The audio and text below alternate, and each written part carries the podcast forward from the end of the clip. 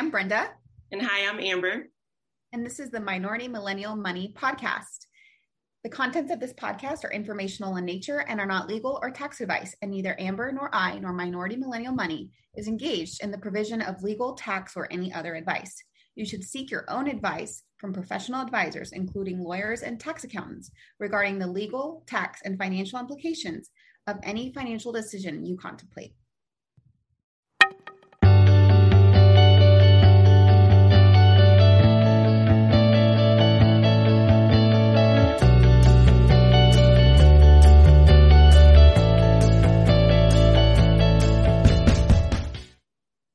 Everyone. Welcome to the Minority Millennial Podcast. Today, we're going to talk about the home buying process. And the reason this came up was because lately we've just been hearing a lot about how the housing market all over the country is really hot. And I know personally several people that are kind of rushing to get a home. And we wanted to talk a little bit more about that. Yes, whether or not home buying is a good decision for you. Right. And we've said in other episodes that there is no shame in renting and that you can actually invest the difference of a rent payment and a mortgage payment and probably end up about the same in the next three years, assuming you put your money in the stock market in the appropriate funds that are growing over time. So between Amber and I, we've bought homes three times. I've bought two, which now I rent out, and Amber bought one years ago and then sold it. Uh, so we wanted to go step by step. And amber you can let me know if your experience was any different because we did buy in different states and some states are different as far as how the process goes. But for me the first time around i found a real estate agent. We looked around. I eventually settled on a condo i wanted to buy. And the first thing that happened was that i realized you don't just get a regular loan for a condo so if it's not a standalone house and you're sharing walls with other people, you actually have to find a special mortgage broker that will give you the kind of loan that will cover that kind of property. Uh, did you buy a single family home? I bought a duplex. Oh, so that's different too. Mm-hmm. Yeah, but, but you- I didn't have um I didn't have to get like a special loan in Illinois. Okay. I don't think that it's you have to get, get a special one in Texas either for a duplex, but I've never bought a property that is more than one housing unit. So then you talk to the mortgage broker, they look at your income, they look at your debt to income ratio, which is what does that mean, Amber? Well, it just means that like whatever your debt is can't be higher than the amount of money you make per year.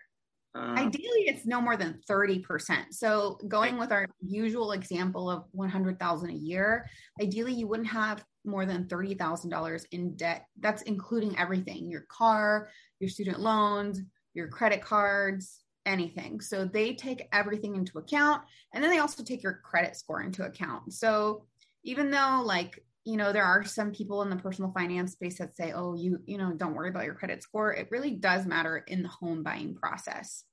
Yeah, so your then, credit score absolutely matters. I've never heard that actually. I didn't know that PF well, I'm really just referencing like Dave Ramsey, who will say like you can bid, you can buy a home without a credit score like because he encourages people to not use credit at all right so oh. people he like pushes a particular mortgage broker that will help people get a loan based on just their income statements instead of considering a credit score and I've actually rented to a tenant who didn't have a credit score because he had never borrowed money. So I actually just asked for more of his income statements. And it wasn't like he had bad credit. It wasn't like 400. It just did not exist. Literally, had never borrowed money. Wow. Um, I thought was impressive, you know, because it says something too, like that you've never needed to borrow money. I thought that was somewhat impressive. Yeah, I don't know. I feel like if you aren't savvy enough to like know that you need to establish credit, like. So he is an immigrant. He's from France, and he's. Oh, okay. That's different. He specifically told me that like his community of other French people, like, kind of made fun of us, and were like, Americans love to borrow money, but don't do it. well, when in Rome, um, he should probably establish some credit. But yeah, but I, that makes sense. That makes more sense if he's an immigrant. Yes, yes, yes. Um, so it's not like he grew up here and he knew about credit and he just avoided it. He literally, they don't use credit in other countries the way that they use it here. Right, right. So, do you mind talking about like your down payment and what that was like, how much you had to put down and, and why? Yeah, sure. So um, I actually just put down 3.5%. Um, at the time, um, I just did a regular conventional loan. And actually, when I first graduated from law school, that's when I bought my house. Um, my law school student loans at that time were higher than my income. And so um, they had like a special program for lawyers and doctors who wanted to buy homes because lawyers and doctors tend to have very high debt, but also high income. And so they, um, they, the bank itself actually backed my loan. So, oh, wow. yes. So it wasn't like a conventional loan, like literally the bank, which is like a small private bank, was the backer of the loan. So I actually didn't have to pay private mortgage insurance. And my house was really cheap. It was like a hundred grand. So 3.5% was literally $3,500. and my closing costs were like, I don't know, less than a thousand dollars. I think I put in total probably like 5,000 down um, on my house, but that's why I bought it because it was so cheap. Right, right. So I had a similar experience. I was offered an FHA loan, which is a first time home buyer like assistance program. And with an FHA loan, you can have the option of doing 3.5%. But in my case, the FHA loan had a higher rate than a conventional loan. And so it was, but for the conventional loan, I had to put down 5%. And so I went with the conventional loan because the rate over time would be significantly lower, like almost 1% lower. And it was only going to cost me 1.5%. And, and the first condo I bought was only 142,000, right? So it wasn't that much either. I think I remember like my total cost to get the keys was a little bit over $10,000 that first time for the condo. But I skipped a couple steps because between giving them the down payment or even deciding that you want it, there's a few more steps. So initially the the seller agrees to sell it to you mm-hmm. and then they ask you for some earnest money yep. which is usually around 1 to 2% of the total cost and that will go towards your down payment but if you back out you lose that earnest money so i think i put like $1500 down as earnest money mm-hmm. and if you decide that you don't want it anymore you lose that money. Right. so that's go ahead. A lot of people put in the earnest money at the time that they put in the offer. So like you'll offer something on the house, and for me, I put a thousand dollars, um, a thousand dollars into the offer, and so then if they accept the offer, then that thousand dollars is wrapped up into the deal. Oh yeah. Okay. So for me, they didn't ask for it till like a week later. Mm-hmm. And then you go into the process of underwriting and you have to get the home inspected. The buyer pays for the inspection. And in my case, it was about $500 and you want to get like a third party inspector that's you know not working for the seller and might hide something mm-hmm. but also does a good thorough job and finds things that would need to be fixed before you agree to buy the house and the inspector also is your advocate in the sense of saying like hey like this ac unit is like on the brink of breaking like you either should ask the seller to replace it or to insure it somehow for at least a year that happened with my house where it was like that AC unit's like almost 30 years old and it works well. But he was like, I would hate for you to buy this house and like the next week you have to replace the AC unit. Right. Right. You know? Um, did you have anything come up in your inspection? I did. They had to make a lot of changes and fixes. I think the house I bought was a little bit older. Um, it was updated, but it was just older. Um, yeah. So they had to do like a new, um, there's like a new water heater. They had to do a new um, garbage disposal, like small things that they had to do. Yeah. And I also have noticed that, like, with more technology, like the Austin City Code for building homes has changed and there's new requirements. But with older homes, they just don't meet up. They don't, they don't meet the code. And you just kind of have to be okay with that. Like, obviously, it's not going to have like eco friendly AC unit or plumbing or whatever because it was built in 1992. Right, so right. that's something that comes up. And then you get into the underwriting process where you basically show them everything you've ever spent. Yeah. um, what was that like for you? It was just really stressful because they wanted documents that, for one, were like extremely private documents like bank statements from the past however many months. They wanted to see exactly how much was in every single bank account that you had um, check stubs for the past few months. So it was just kind of exhausting to get all of that paperwork and to really look like, oh my God, someone's going to see like I got Chipotle for two weeks straight every single day. Right. That's me.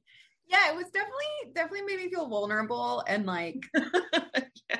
who's judging me, you know? Um, but but just be prepared for that because at any point they can be like hey we need this document hey we need this document i remember there was a an issue with me because um, i had let someone borrow money and they had paid me back in the months prior and so there was like this mysterious you know $3000 or whatever it was. And so the underwriters were like where is this from? Where did you know like they were just real suspicious about it. And i was like um somebody was paying me back. I don't know what else like we never had a written agreement. It was just like verbal. And they were like okay.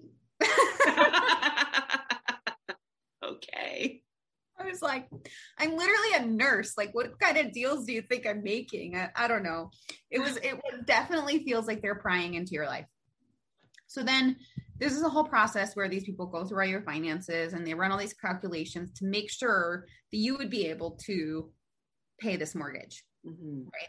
And then they give you an estimate, but you don't really get your mortgage official number payment until the day that you sign. Mm-hmm. And really, that is just the payment that you're making for this upcoming year based on the taxes that were calculated when you closed. Right. So, for example, like my payment has gone up steadily because the value of the home has gone up steadily and the taxes have gone up mm-hmm. accordingly.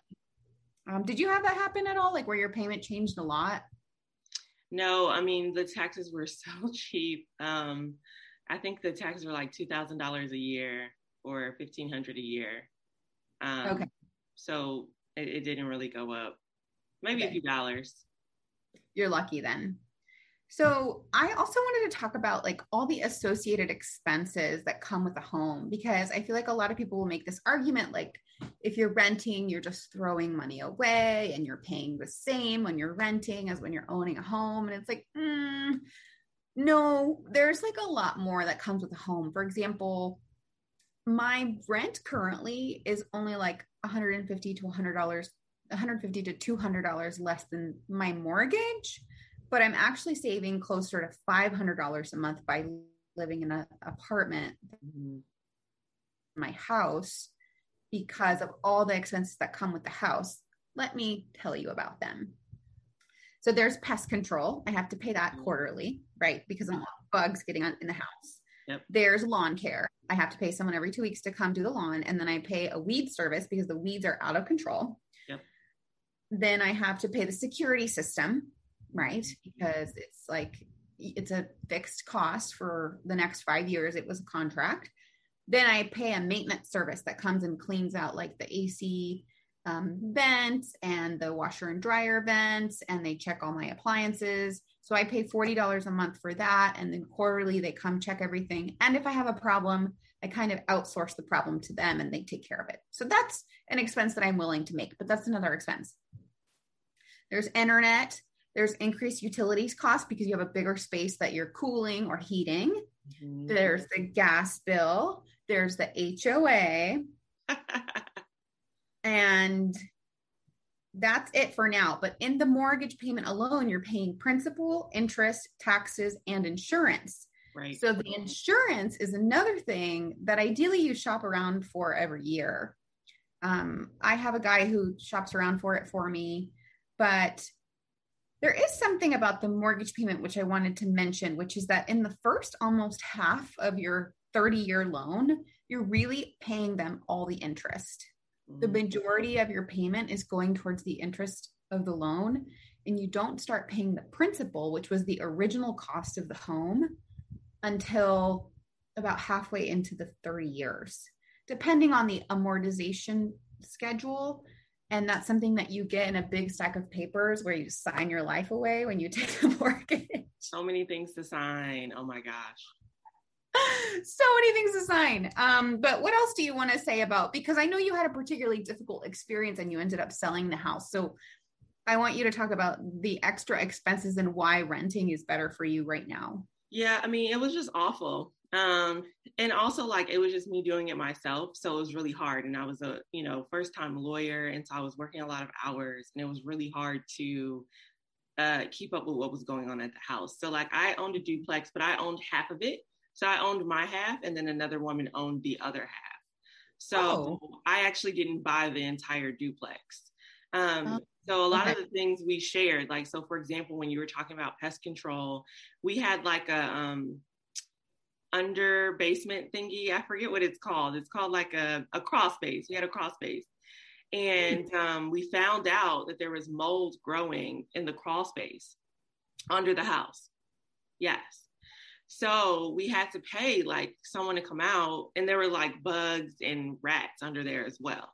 So we had yeah. to we had to pay someone to come out and go underneath the house. I think a couple times a year to spray the molds under the house, and it was like I want to say five or six hundred dollars each time they came. Yeah. So I had to. Luckily, my neighbor was really nice, and we were worked together, but we both paid half. But she could have been like, where's the mold? Is it on your part of the duplex? Is it on my part? You know what I mean? Like people get like that when you're when they you're do. neighbors. Um, so that was one big problem I had. I had a lot of um, ants.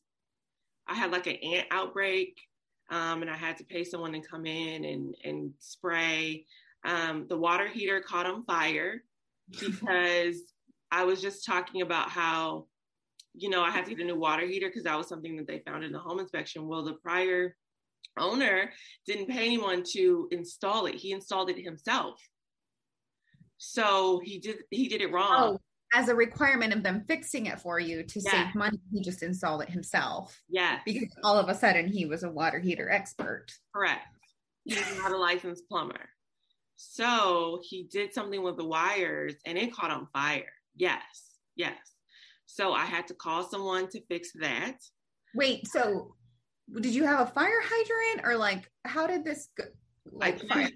I literally saw the spark and it caught on fire, and then I turned off the water heater, and I just sat there, and it was just okay. like everywhere. So it just went out on its own. But you didn't have, um, you didn't have like anything burn.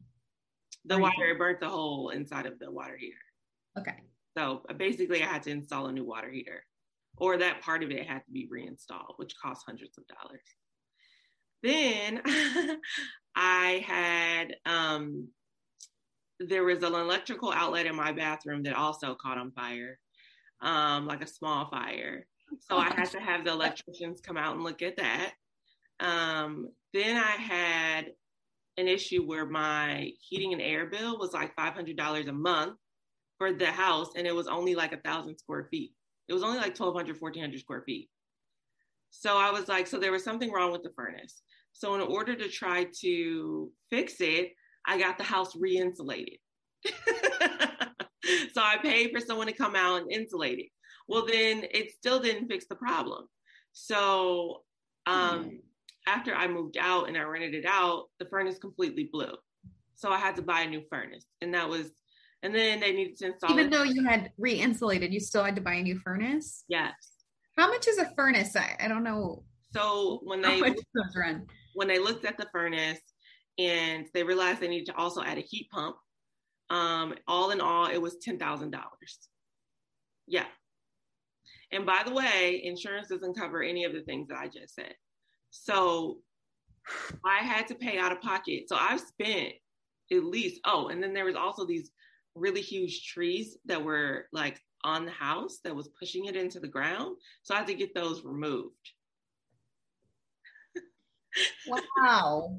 So all in all, um, I mean that's not even the half of it. I had issues with the patio door, the lock broke on it. I had to fix that. It was just, I, I mean, I could go on for days. I ended up spending between twenty and thirty thousand dollars on this house, and it was only worth a hundred thousand dollars. And were you able to sell it for one twenty or one thirty? I was able to sell it for a couple more. I think I was so I bought it at one seventeen five, and I sold it at one nineteen. So I only got 2000 more dollars and I had already put in I basically I got back like a few thousand dollars and I had put in like 20 30,000. So basically I lost money. no. Oh. And the funny part was so my mortgage at the house was $500 and um you know, with all the taxes, all the fees, and all of that stuff, it ended up coming out to like 900 a month, right? And the rent I was paying before I moved in there was 750. So it was just like um, completely not worth it. Like I spent way more money than I needed to. So yeah. Yeah. So consider that listeners a mm-hmm. story in being very careful about what you get into and also to not rush into home ownership. I mean, people are like, oh, wow, you have two rental properties. I'm like, yeah. And like in Austin, like the prices are getting so high that they don't meet the 1% rule. The 1% rule is that you should be able to rent the place out for 1% of the mortgage price. So, like, if I bought my house at 240, which at that time I didn't buy it for renting out, but even at that t- at that time I should have been able to rent it out for 2400 and I really can't. I mean, I can maybe rent it out for 2200 because I left it furnished, but at this point like Austin is just not a great place to buy as far as to invest. And at this point like prices are so inflated that I would be afraid that I would be buying something for 400,000 and in 5 years it's going to be worth 250. Right. And then you lost 20 or 30, but in that case someone could lose $150,000. Right. And, and I will say stuck then. You're stuck in it. Right. I will say like if I would have lived in the house, so I only actually lived in the house for like uh, a year and a half. So I don't think it was worth it because I only spent that time. If I had stayed in the house for 10 years, and I could have worked out all of those kinks and then maybe not had as many problems, then maybe it would have been worth it. It would have caught up or would have evened out. Right. So there is also that, right? When you buy, do you see yourself staying there at least five years? I mean, I bought my condo in 2017, and so this year it's four years, but I haven't lived in it for the last two and a half. I only lived in it for a year and a half, and I was fortunate that I was able to rent it out.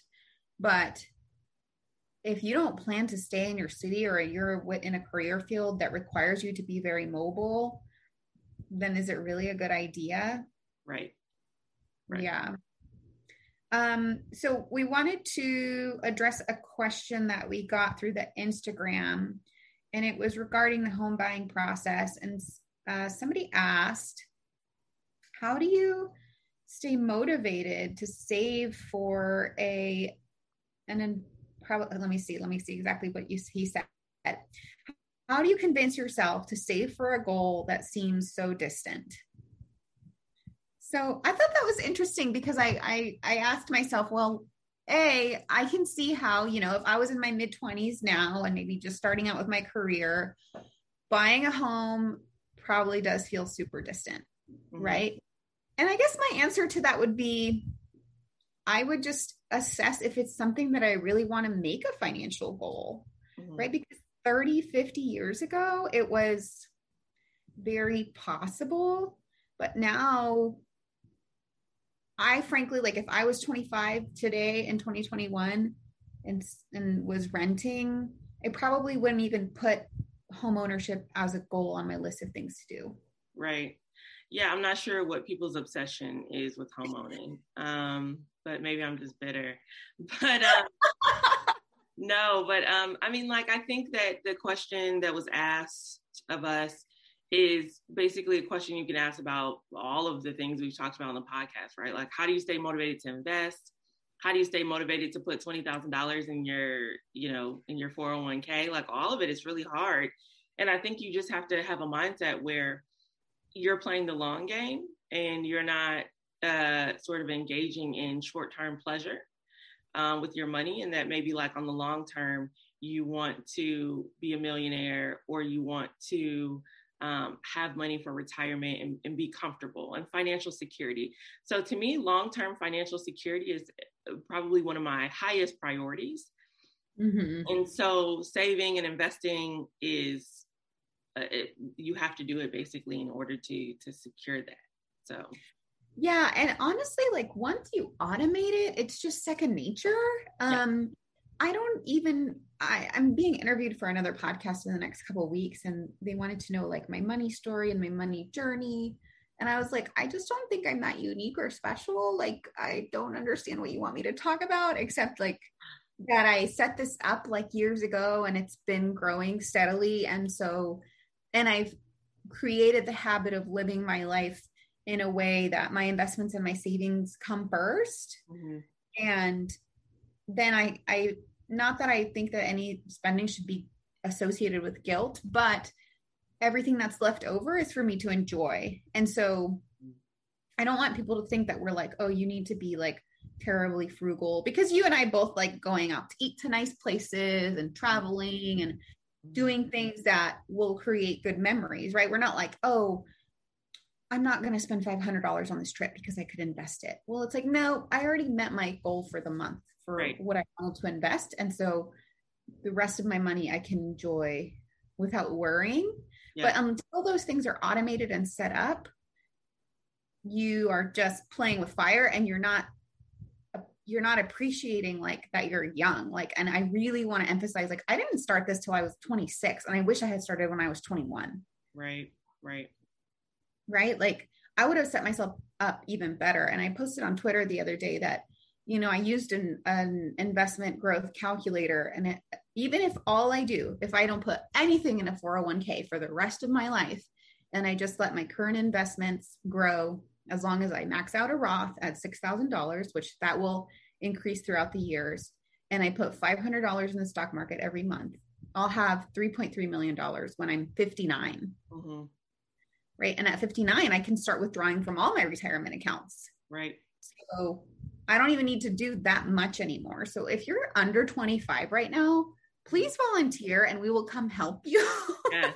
Yes. Set everything up. a millionaire yes, you could be a millionaire even way before 59. Right, right. I mean, I talk about that in my latest book too. Like, literally, anyone can be a millionaire. Right. And I don't know why we have this concept that it's so unattainable because right. it's really, it's simple. It's not easy. Right, right. But it's very simple. And as far as the question goes, you stay motivated also by by having friends that are doing the same thing right i definitely feel like you know you're one of my good friends and some of my closest friends are also kind of have similar financial mindsets. And so like if you're hanging out with people that are always like yoloing and like aren't saving you know they're just like in cabo once a month and like all of their money goes towards like the today and the now then maybe new friends. Right. Right. That makes a big difference yeah i mean and i feel like it's good to have people to reach out to where you can be like oh what do you think about this? Like what if i take time off? Like what do you think? People who are in like the personal finance world that know all the things you know is really happy to, it's really good to like have someone to bounce things off. Right. And i think that most people are pretty balanced and they make they make personal finance work for them which is what it's about right? As long as you have figured out what the goal is that you want to meet and you're working backwards from that and you set up the systems to do it then then you can really enjoy your life knowing that you're not going to depend on social security when you're 65 which i just read an article that by the time we're 65 we're going to get 25% less than what people get now. Yeah. Like already you're already not that i depend on social security at all but you're only going to get 75% of what you should have gotten at best. Right. So just consider 25% of whatever you're paying into Social Security is not coming back to you. Right. I mean, I already told my financial advisor not to even consider adding Social Security into my portfolio because I'm That's good. I I do not trust that I will get Social Security. Yeah, we're not counting on it. All right. So that's it for the home buying process the good, the bad, and the ugly. And we're looking forward to chatting with y'all on Instagram or Twitter if you have any questions. And let us know if you want us to help you, even if you are over 25, whatever age you are. Yes. We'll take on anyone. And you could be anonymous too. So take care, y'all. Bye.